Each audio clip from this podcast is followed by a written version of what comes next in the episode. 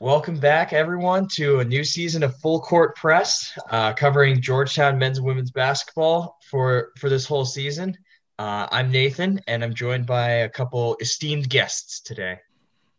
Uh, what's up, everybody? It's, me, Tristan, um, former sports editor, former sports exec. Uh, as of this semester, back to just a staff writer, but happy to be here. Thanks for having me, Nathan. We're off to a flying start. And uh, yeah, I'm Roman. Um, co- my most important job at The Voice is co-host of um, First Time Long Time with you, Nathan. Um, but I'm glad to be here as well. What else do you do in The Voice? Nothing else. Second most Nothing important job. Uh, second most important job is I'm the editor in chief. Mm. Very nice, very nice to be graced in the presence of someone who has a Wikipedia um, mention. All right, guys. So, um, so let's get into it. I thought we would start with uh, women's basketball, who play their first game of the season against number 24 DePaul after coming off a um, 14 day after coming off a 14 day quarantine due to uh, positive COVID test. Uh, they lost as expected, 72 to 54 to the number 24 team in the country. Um, but they they hung around. They they were real competitive in the first half and uh, stayed so for most of the second half. What are your thoughts, guys? Um, I mean, the first thing that occurred to me is just that the top three scorers, um, I'm correct, yeah, Ott, Ransom, and Harmon, uh, 18, 14, and eight points, all freshmen. Um, and I mean, for a team that this year uh, we're expecting them to be in like a rebuilding mode and not really to be competitive this year, but looking ahead to the future, especially like after losing a bunch of players in this the last offseason, um, I would say that that's an encouraging thing. Yeah, for sure. And you know, Ott had a fantastic game. Shot seven of 10, four six from three. Played a game high, 38 minutes for Hoyas. You know, she's not going to play that well every game.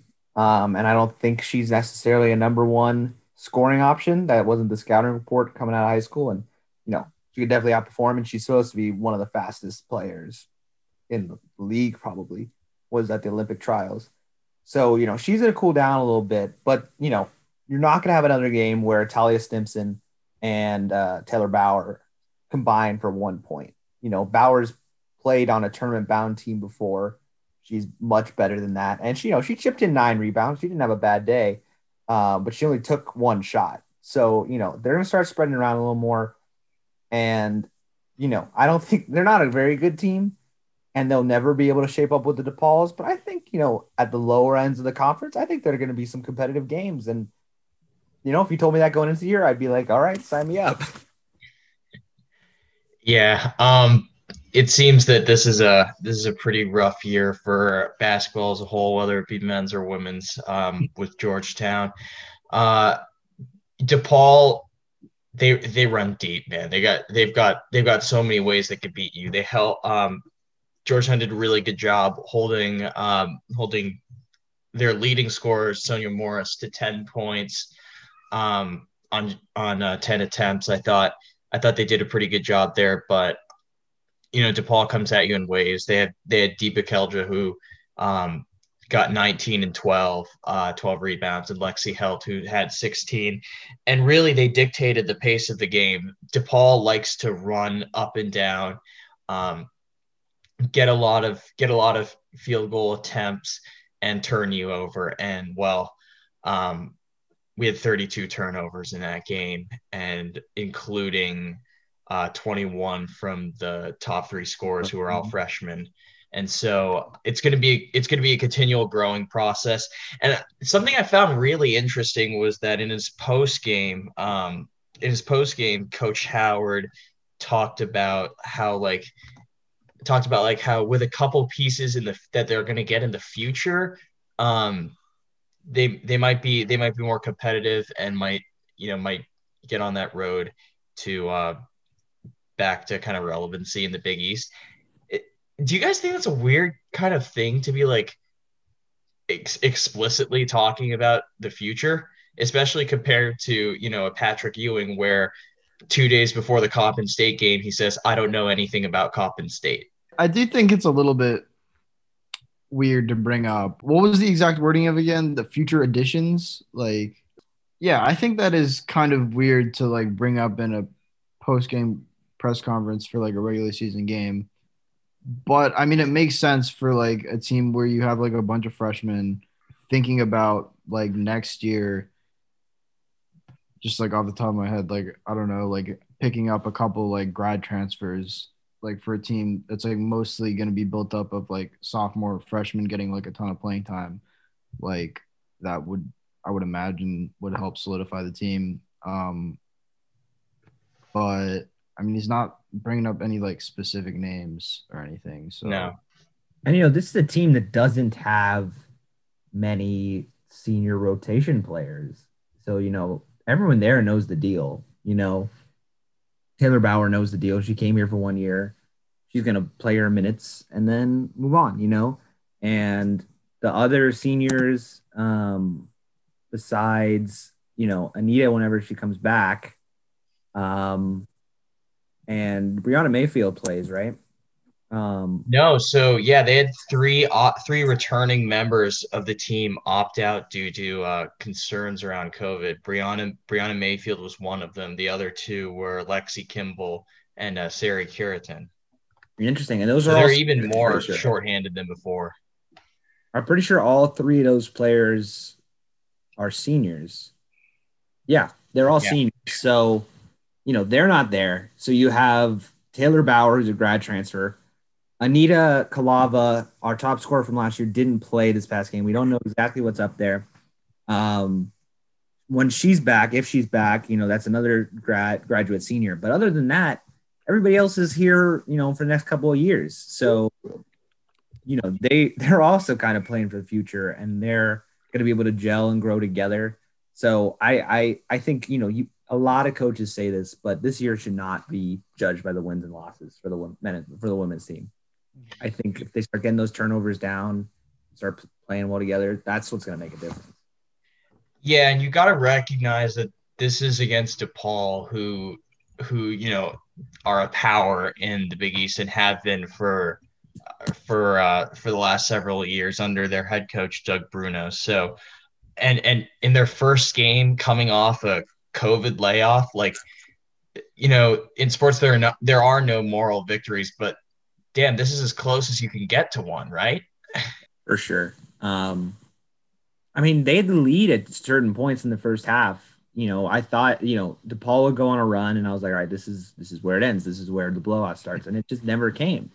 Um, little slow going coming out of the half. I think that's more than anything. DePaul had some adjustments that they figured out, and that's what good teams do. They adjust at halftime. Um, but overall, very impressed, and I'm excited to see more. And I'm excited to see more Yasmin Ott because she really impressed me because I did not think her shot was that good. Um, and this is not an easy team to shoot against. So props to her. like agreed with everything you said, Roman. Just going back to the turnovers that we had, like 21 from those three freshmen, and then 32 on the whole game, which is like, I mean, let's be honest, that's that's pretty terrible. That's absurd. Yeah. Um, but we gave up 36 points off turnovers. Like that makes a huge difference if we can like cut that to even like like 20, which is like still bad, but like way better than 32. Um, I think is going to make a big difference, and especially with those three kids.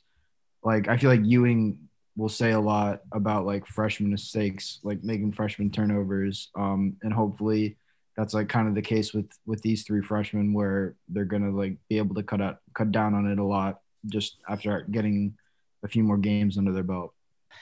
the women uh the women will have plenty of time to um look back on you know what to change uh especially in terms of the turnovers. They'll have plenty of time to make the adjustments. Their next game is not until new year's eve versus butler.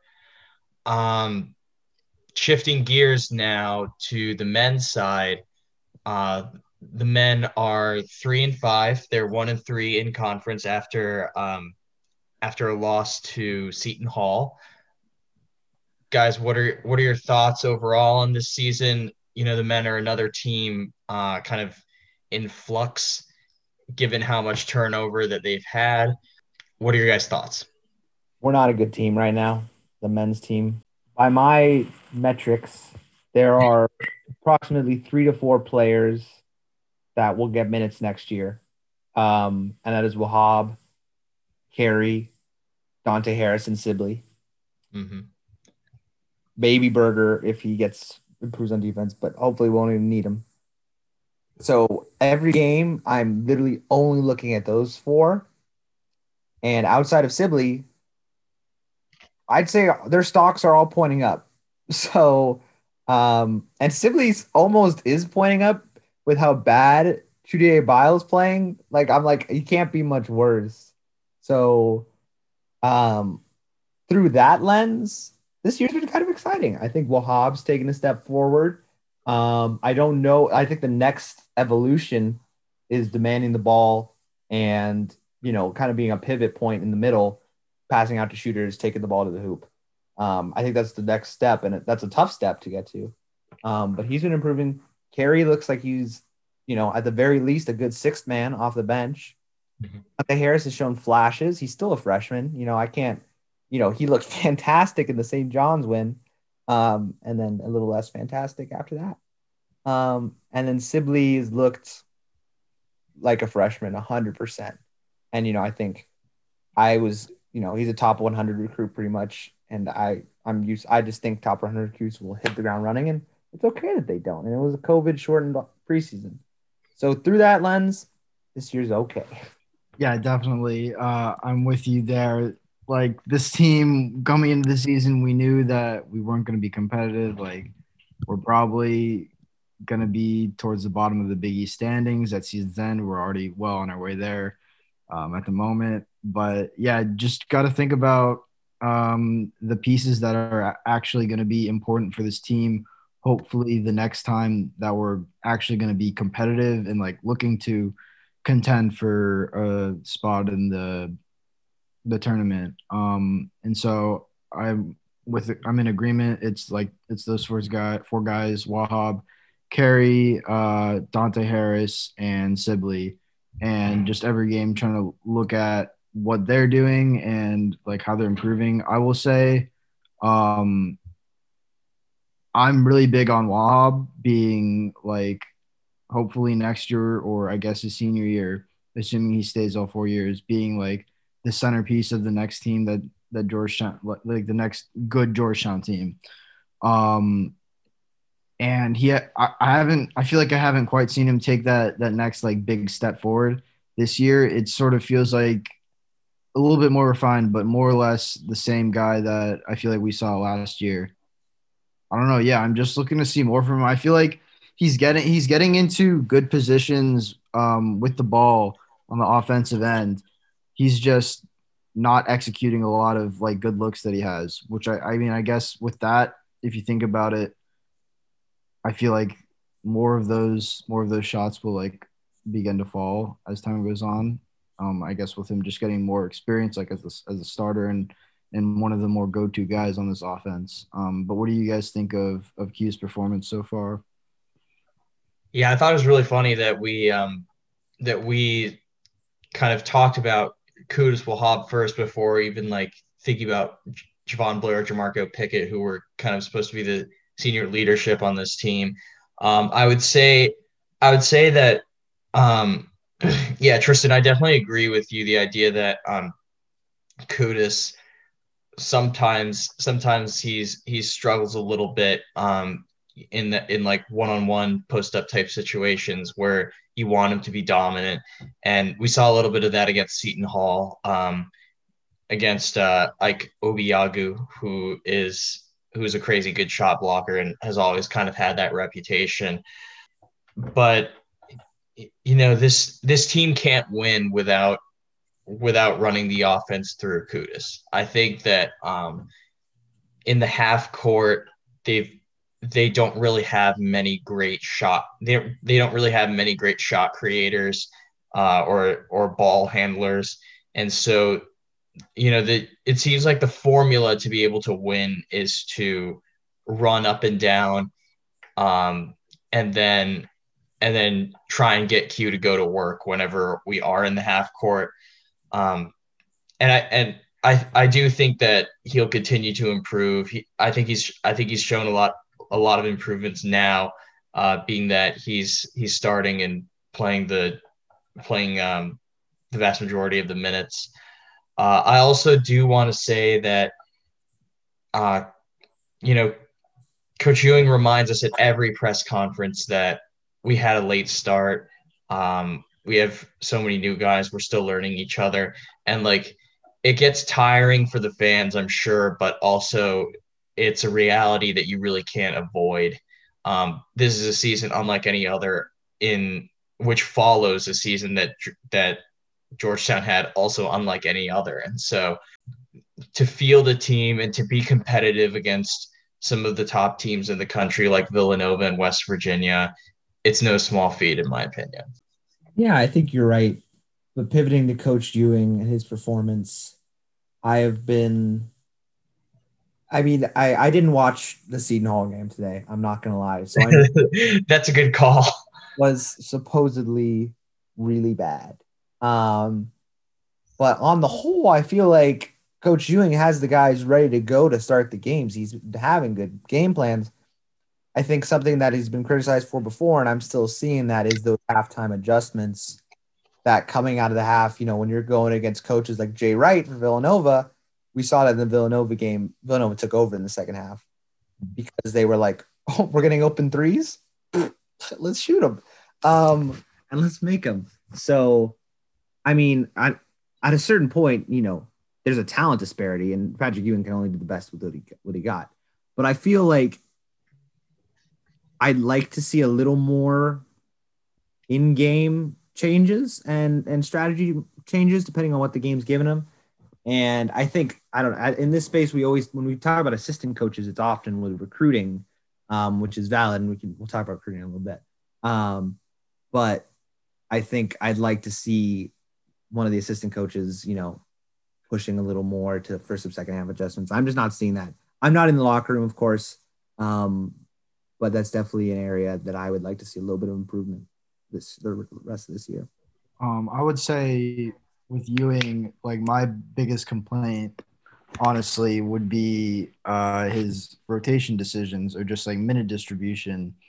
Um, in a couple like cases specifically, like at the beginning of the season, well, so what was our starting lineup to begin? It was Jalen, uh, Jalen Harris. Yeah, and then the rest of um, Qudus and Pickett and Blair, right? Um, I don't know if he was gonna start Dante before uh, Jalen like took a leave of absence from the team. Um, but I'm happy. I will say, like, just from a basketball perspective, obviously, like, everything's all right with Jalen, but I have liked more what I've seen from Dante as like our starting point guard than Jalen. Now, a lot of that was just like in the St. John's game and the Villanova game right before that. And besides that, Dante has shown a lot of vulnerability, um, a lot of turnovers and just like mental mistakes, I feel like or just instances where he's moving too quickly um, and just like kind of gets out of control. But I think it's evident like he's a really good athlete, and I feel like he's got a really good feel with the ball in his hands, um, which I would have to say is more than I I feel like I've seen from Jalen. Um, so Dante getting more minutes at the one has been happy to see at least so far as the season's progressed. Um, besides that, I don't understand why Bile is getting the minutes that he's getting. He has like I don't want to go too hard on the guy, but but I feel like every time I watch him, I have watched him in a Georgetown uniform. He's been he's been horrible. like, it's that simple. And like I don't understand why in a year when you know we're we're rebuilding. What are you guys feeling about Bile and his minutes? I think um, I think Coach Ewing went went pretty hard on Bile in the uh, post game. He's against uh, Seton Hall. He said Today? he needs to continue improving Okay. on everything. He needs to make his shots. He passed up a wide open three to dance around with the ball. Um, so so I think I think Coach Ewing covered. Okay, I didn't see that. um, yeah, I, yeah, we. I have kind of noticed that he he tends to have these pretty rigid starting lineups, and um, all and kind of always wants to play traditional, have a big on the floor. Um, although in this season, who knows if we even have the personnel to go without Qudus. Um, I will say that turnovers turnovers are and three point defense continue to be continue to be an issue. But obviously like to the crowd that wants to call for Ewing's head after every loss that that's ridiculous. Um you can't question I don't think you can question uh coach Ewing's ability to motivate and to um to at least have guys be be competitive against some of the top teams in the country. You you really can't question their effort, their drive in a season where also they've been following all the rules, unlike a lot of other teams. Of course, that that that kind of stuff won't show up in the score sheet. Um, that kind of stuff doesn't necessarily generate generate you a whole lot of interest or revenue, but it's something that should be commended in in a time where you have other coaches in your conference um, dropping dropping one thousand dollar tabs at uh, at local bars after after a W. So, um, so you you do have to give Coach Ewing a lot of credit, I think. Yeah, you're right. And you know, there are no at the post game pressers, there are no questions like Dave 35 in a row that no one has gotten no tier one individual has gotten COVID. You know, that's not something that comes up. And and it, you know, it shouldn't. Like that's what you're supposed to do. And I think that that really speaks to a culture he's building there that, you know, one of the things is is, you know, you know he, is a little rigid in his lineups, but you know what your role is. And, you know, there is something to be said about that. And if he brought you in to play minutes, you're going to play those minutes. Biles, a veteran. He, you, you got anything else other than Biles, a veteran? he's done some things on the court that I don't know if I would have tried in Yates. Um, but, oh, uh, you know, so do I agree with Chisholm when he says give all the minutes to Sibley? Yes. But I also think that he, the the Ewing culture is to play the guys he has, who's trying hard in practice, and I believe that the guys who are playing are the ones that are grinding it out in practice. There's some rough minutes out there though, and I think he he did try to experiment a little bit without having a big on the floor, and those went poorly, mainly because of the personnel we had out there. Yep. I think, move, you know, moving forward, it could be a little better. What do you guys think um, in terms of in terms of three point defense? And I think this is a pretty big sticking point for a lot of Georgetown fans. You you would like to see them chase teams off the three point line and defend the paint at the same time, which is no easy task, especially against teams that can really shoot the ball like like Villanova. But against teams that don't shoot the ball very well in general, like St. John's, I think I think they have a like I know this is obvious, but they they have a much better chance to be able to win. And so do you guys do you guys think that like poor shooting kind of has to be a prerequisite for victory? Like we can't really outgun teams with a roster like this. I mean, it shouldn't be a prerequisite. Um, Oh, well, I meant like, is it a prerequisite? like it kind of is though for this team because we're not gonna score enough points. Um, I don't think. I, I, at least from what I'm seeing right now, like today we had like seven points, 14 minutes into the game. um, we're gonna need some help from the other side for the most part. But I will say, um, while the three point defense, like it's been not great, um, especially in the last few games. I think like there has been an element of just like we caught St. John's, for example, like on a really shitty day where they were shooting like lights out. And like some of the their three pointers was were uncontested and you know we weren't closing out but a lot of them honestly like just watching the game like they were contested and st john's was just making a lot of shots um so it goes both ways like we need maybe like we need a little bit of help um with the team not having a great shooting day but we've got to be better than we have been And I think there definitely is a possibility that we could outgun a team, but it comes it it, it has to be from the system. It's not going to be playing ISO ball. We don't have anybody who can score off. You know, if we had Mac, this would be a drastically different team because he would have been the one guy that could have created for himself. No one else on this team can. But Blair's shooting about 35% from the feet from three point land. Jamorko's shooting 36%. Donald Carey's shooting 45%. That's not going to continue. Great. Yeah. Fantastic. catch Um, and shoot, catch and shoot. It might continue, but he definitely can't do that off the dribble. Right. So, you know, if we were doing what what what Tristan was saying earlier, you know, about Wahab getting the ball, getting in a good offensive position, and then dishing it out, that's a team that can score threes and make them at a, I think, at a decent clip. You know, as long as it's Carey, Pickett, Blair, Berger shooting the threes, hmm, Burger. not Judy, Jalen Harris, and I don't know whoever else is shooting threes. Bile has 22 three point attempts, which You is the, you have the numbers in front of you. Three What, what is what is Dante shooting from three? Dante so shooting 33 percent, Okay. which is also what he's shooting on non threes. So he needs to improve his finishing at the rim. Like that's Yeah. inexcusable at the moment. He's what what I like about him is is he is aggressive. Um like Yeah. he gets he gets to the spot.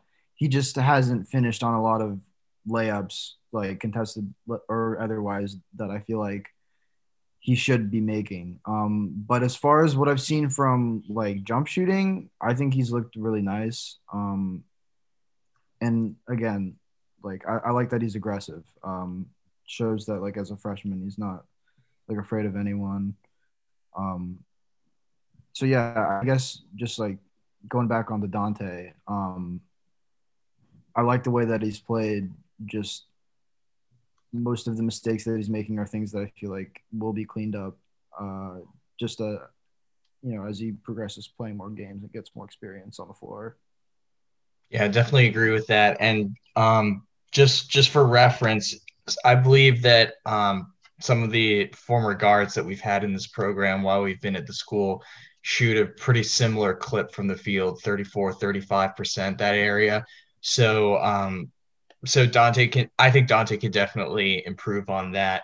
And the last thing i want to touch on before we get to the fun part is um i think that i think that their pick and roll defense this year has been significantly better uh, than in past years. I think they've mixed it up a lot with um you remember like last year when like when we had that when we had that hard hedge every single pick and roll and you knew Yurtseven wasn't going to be able to get back and they were going to rotate and they were going to have have a great look. I think I, I i think just based on the eye test i've seen a little bit less of that. I've seen them mix it up a little bit have some drop coverage.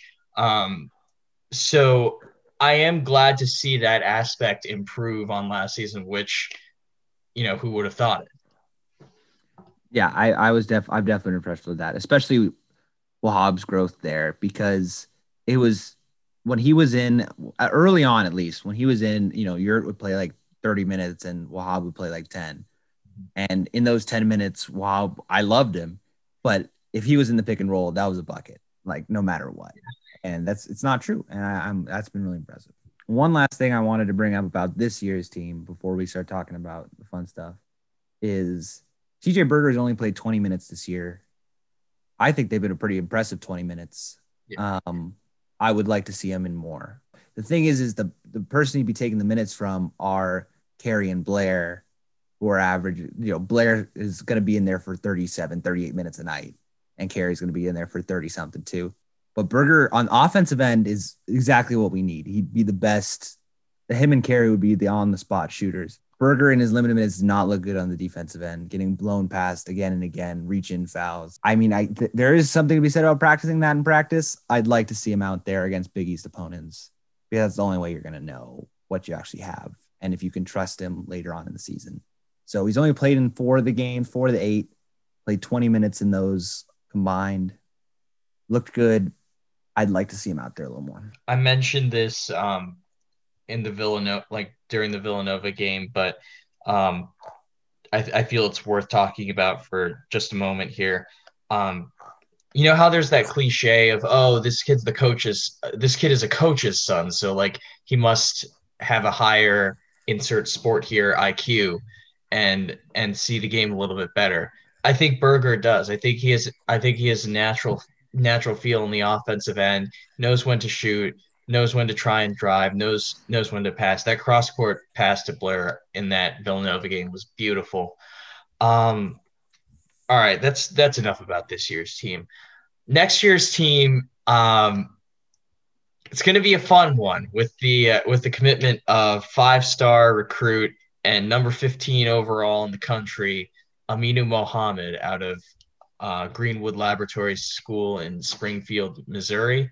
He joins a class that has four other players in the top 200, uh, including including center four star center Ryan Mutombo, ranked number 80 in his class. Um, criminally underrated guard Jordan Riley uh, out of New York, explosive guard Tyler Beard out of uh, Hargrave Military Academy and Whitney Young High School in Chicago, and um, for Jalen Billingsley out of Lutheran East High School in somewhere in Ohio, I think. What are our thoughts? I mean, this has got to be like, according to 247, we're, we're what, number six in the country for our 2021 recruiting class. Like, when was the last time? I, I'm actually asking, I don't know if you know, but I don't know when the last time Georgetown had a class ranked this high was. Um, it's has not been like recently.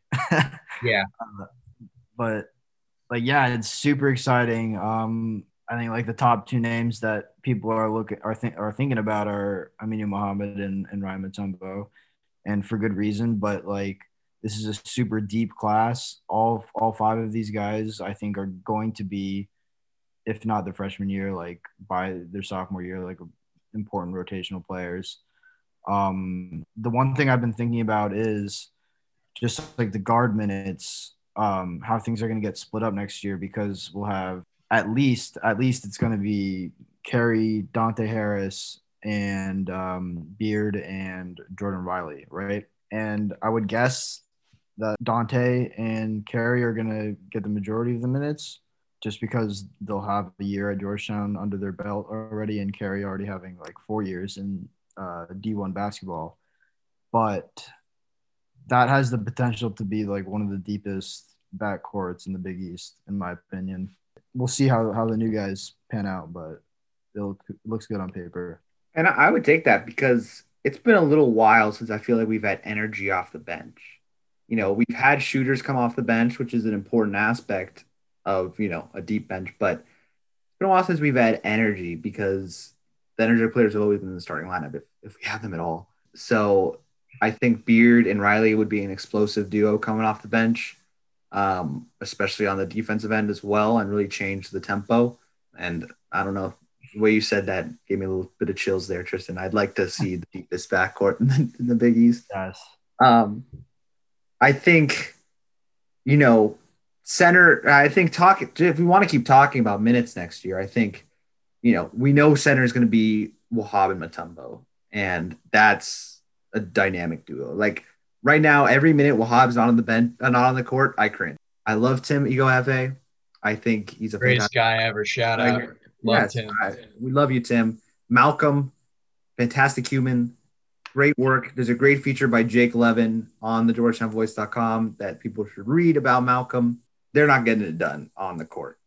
um, and so if you have Mutombo coming in and playing a, a top 100 recruit playing 15, 15 minutes a night behind Wab, who's going to keep growing, we hope. Like that's a deep center position. Small forward slash wing kind of swing guy is going to be Aminu you can kind of you know he's a top 20 player i i hope you can lock him in for you know 30 30 minutes a night Sure. so for me it's really power forward um kind of that position i kind of wonder what we're going to see especially if we want us to go in small sometimes You know, will Sibley take the step up?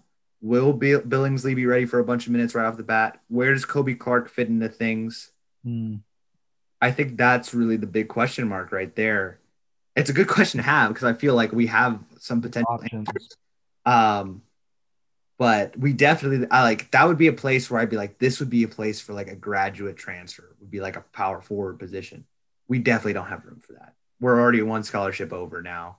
So I think that's going to be really a make or break because there's a lot of good shooting biggish men in the Big East. Um, and you got to have guys like just in terms of of like what class this year is uh comparable to you would have to the the first class you would think of would be 2014 with five star Isaac Copeland um and then LJ Peak, Tre Campbell, Paul White and um that other guy who um I don't really want to talk about you know they that class didn't didn't exactly pan out as you as you would have liked and so for a more successful class, you would probably have to go back two years before that. Um, it was a class with Greg Whittington, who's now a pro, um, Mikael Hopkins, who plays for a top tier club in Europe, Jabril Trawick, who who John Thompson like himself said was the only player on JT3's teams that could play for him, and High praise. Tyler Adams, who's a coach, and obviously Otto, who um, who's in the NBA as well. And so, so yeah, this is the, this is the deepest and best class we've had in in ages, really.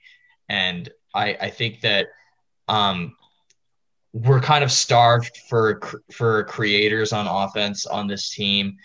Um, next year we won't be. Aminu Mohammed is a guy who can get you a bucket instantly. Uh, Jordan Riley and Tyler Beard have freak athleticism. Um, Ryan Mutombo, solid as they come. Uh, yeah, I mean, it's just this is a great class, no matter no matter how you how you slice it. And um, I will also say that I think the character of these guys is is um, is what Coach Ewing's looking for. I think I think Coach Ewing went out to recruit a bunch of little pats, you know, guys who are guys who are really unselfish, really humble, see the big picture, but are also really skilled and can take over a game if they have to. And like like coaches raved about how how um Ryan Ryan, for example, tried too hard to get everybody else involved and needed to get his own shot more. Yeah, they're they're dogs. But um yeah, I, I think I think Coach Ewing went out to look for um look for you know little Patrick Ewings and and he got him. Well, so I know I've watched college basketball less than you guys have. What are what are our expectations for the Hoyas next year? You know, I think we can be we can be pretty certain we're going to be at the bottom of the Big East this year. Um, I think pretty certain we're going to have a losing record. Um, that's okay.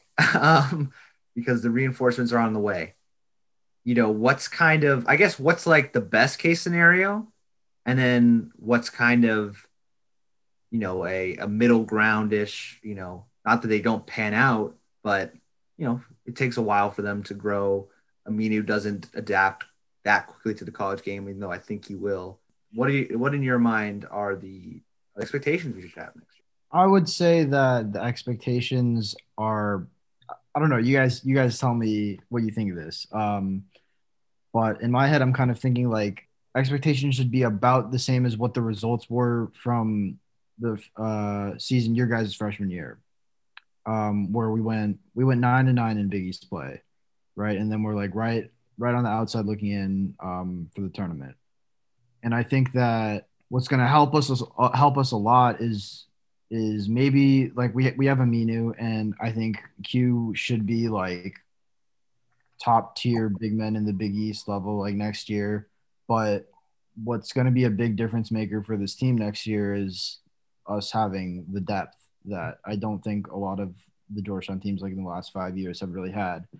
Um, and like just like we were talking about, we're going to be really deep in all positions and um, having enough guys who, even though we like we're expecting five freshmen to play a lot of minutes. Um, we have enough like returners who are experienced enough to, you know, keep things going if, you know, the freshmen are, I don't know, making their freshman mistakes. Uh, so I think I think nine and nine is pretty, or I guess it'll be ten and 10 Mhm. Got UConn back. Um, but that sounds about right for me. I mean, at least with this recruiting class that we have, like we should win half of our Big East games. I think. Yeah, uh, I would agree. I think that's a pretty realistic expectation for for a team that like we expect to rely heavily on freshmen. Um, I think I think that's that's realistic. And then considering uh, some of the games from our freshman year, you know, we lost on the last second shot to Syracuse, right? We lost uh, on a last second miss against Marquette. We we blew a five point lead with 40 seconds to go against St. John's. You know, if those three games go the other way, that that year's team is a tournament team. No and doubt. so I would I I would expect um, with this incoming class that hopefully some of those closer decisions would go our way and and and the expectation would be to make the tournament. Now the best scenario is a Sweet 16 run because that sounds very intimidating on on the surface, but in reality it's you know two wins in in the tournament, right? When you kind of put it that way, that it sounds a little bit easier to accomplish. But yeah, fre- freshmen are gonna make freshman mistakes, um, regardless of regardless of how they're ranked. It's just do you have do you have the other ex- more experienced guys there to kind of help them bounce back quicker, and will they take it upon themselves to make better decisions? And again, that's where the unselfishness factor with pretty much everyone in this class comes in. Uh, and also, that's where Qudus Wahab and Donald Carey will play huge roles for this team, um, despite all the hype surrounding this class, which is rightfully earned, by the way. So, yeah, I, I agree with you, Tristan. I think that maybe a little bit better than that would be sort of the expectation. And then, you know, the dream outcome would be like Sweet 16. Yeah, I, I would agree that that's like kind of the ceiling ish would be Sweet 16. But I mean, inevitably, this team is going to get a lot better as the season goes on next season because just implementing all these new guys into the system, which, you know, you just got to get in and then anything can happen if you're playing good ball at that time, um, which we obviously don't really know about as Georgetown fan. But you know that's what they always say. You just got to get in, and then, right? Do we think Aminu is a potential one and done type guy? Nathan, if you could touch on, you talked about this. I don't really know much about high school basketball at all. I mean, I know a little bit about California high school basketball, but I know Aminu was in a, a really good conference his freshman year. I know he made all all all conference as a freshman. Um, so he's shown that he can make that leap and change a team right off the bat. And I think if he does that, like I think he's a first round talent. Um, I don't know if he'll. I don't know. I don't know. I don't know enough about him yet. I don't know if he has the body to go to the NBA straight away. Um, different stuff like that. But if he if he plays like we hope, is he a one and done type, lottery type pick kind of guy, or what are we going to be seeing here? Well, I'm not going to presume to get into Aminu Mohammed's head. Um, I will say that if he, you know, if he is, if he ends up being a one and done player and a lottery pick, that means we must have done pretty well, unless we because because like this is not a Markelle Fultz at Washington type situation. We've got you know other players too, right? So, um, if he does produce at that level, that probably means we did pretty good and had had a nice season. Um, yeah, just on the point of um, Aminu's freshman season, he played at Archbishop Carroll in the WCAC, the Washington Catholic Athletic Conference, which is one of the top conferences in uh, in the country for high school basketball. And this is not to say that I know anything about uh, national national high school basketball. Just DC area, I'm a little bit more familiar. Um, you know, this has the some of the great programs like Gonzaga, DeMatha, and so uh, this is this is a legit this is a legitimate um, this is a legitimate high school conference, and so any concerns about facing lower competition in Missouri, those you should not have those concerns with Aminu.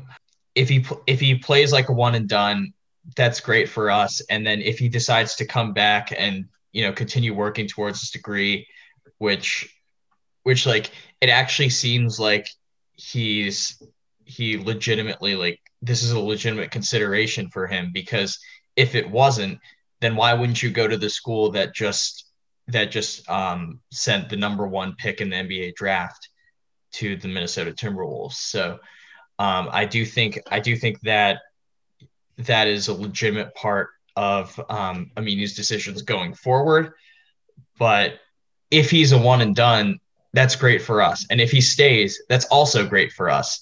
And I'm just really glad that we were able to get this local guy, you know, the same day that we heard about an interview from Rodney Rice where he said, if they if they get some big DC recruits and they keep that up, I'd be interested in joining. One thing to note is that at the moment, I mean, I think we can all like someone's we're gonna someone's gonna leave a scholarship at yeah. some point soon. But when that happens, it's gonna go back to how it was. And we're only gonna have one scholarship spot open next year for the next recruiting class. So you know, if, if Aminu stays, if everybody stays, which I'm just hoping, be Carey, right? Um, yeah, yeah, just be Carey. Um, yeah, because there's no one in in the class of 2022 anymore. Jaden's in the class, but he's not a scholarship right, player. You're right. Um, Jaden Robinson, we love you, walk on legend. So I think then at that point, Patrick has to swing for the fences, right? Going for another top 20 type recruit. If we only have one spot, I, I, I my hope is that landing Aminu is going to give, you know, not make anyone complacent, but kind of give Patrick a little bit of swagger and kind of, you know, give him something besides just being the NBA Hall of Famer when he's going into these recruiting meetings. Like these guys believe in me. We're going to do big things. And then he has to produce next year. Simple as that. I can't see a future where Georgetown ever fires Patrick Ewing as kind of the face of everything in that program. But I think at a certain point he's gonna have he's gonna step aside if he can't win with these guys he's bringing in because I don't quite know what switch turned and why Georgetown's one of the hottest programs in the country. turn real quick back off if he can't do anything with these guys. True. I think I'm excited about next year, undeniably, but I'm a little nervous. I'm like, this, this, you know, he should be a little excited and nervous too because this has to go well. Yeah, I, I agree. Next year is a big year for Ewing's like coaching tenure. For me, like this being his fourth year, like with everything that happened last year, um, and all of his players leaving, he like, I kind of give him sort of like a pass for not being able to produce like by the third year. Next year it'll be his fifth season. Again, like he like next year's team, they have the high recruiting class, but I think in a way, like they're still feeling the they will still be feeling the effects to a certain extent of everything that happened this past offseason, the last season, um, just with the roster and everything. But if if he's not at least if Georgetown isn't at least like contending like on the bubble like toward the end of the season for a spot in the tournament, no, he's not gonna get fired. But my I'll like lose like a lot of faith in him because like right now, I still believe that we can be a successful program with with Patrick Ewing as the guy. But it, I mean, like, how, how can you say how can you still believe in him next year if he brings in this number six recruiting class and like we stink again? Yeah, these are these are kind of if if and but situations, but yeah. um, I will say that the 2014 class that that I had talked about that kind of fell apart. You know, Isaac Copeland transferred to Nebraska, Tre Campbell transferred to South Carolina, and then you know LJ Peak was kind of the the last man standing in that class. That was kind of the class that did JT3 and another highly recruit another highly touted uh, group of recruits that that um, didn't pan out and eventually I think costed costed uh, JT3 his job. That was probably the final the final straw that broke the camel's back. And so um, yeah, it, it's hard for me to envision a scenario where uh, Ewing doesn't succeed with this class and then keeps his and then keeps his job for much longer. But yeah, ho- hopefully that doesn't happen. I I personally don't think it will even though the three of us are conditioned to think that that what can go wrong will go wrong um you know we i i at least have some kind of dumb blind faith especially in this class so I think I do think next year will be very fun. I'm I'm definitely an optimist on this class, and um, and hopefully we'll we'll be able to make it until then. Any final thoughts, guys? Sit Bile on the bench, please. Forever. I'm jealous of any incoming freshmen who haven't had. I mean, Tristan, you have it worse. You don't even get a year with these guys. Yeah, I know. but we've seen we've seen some bad basketball, some bad basketball, and I would do be I would have great joy if we didn't if the, the next class didn't see any bad basketball.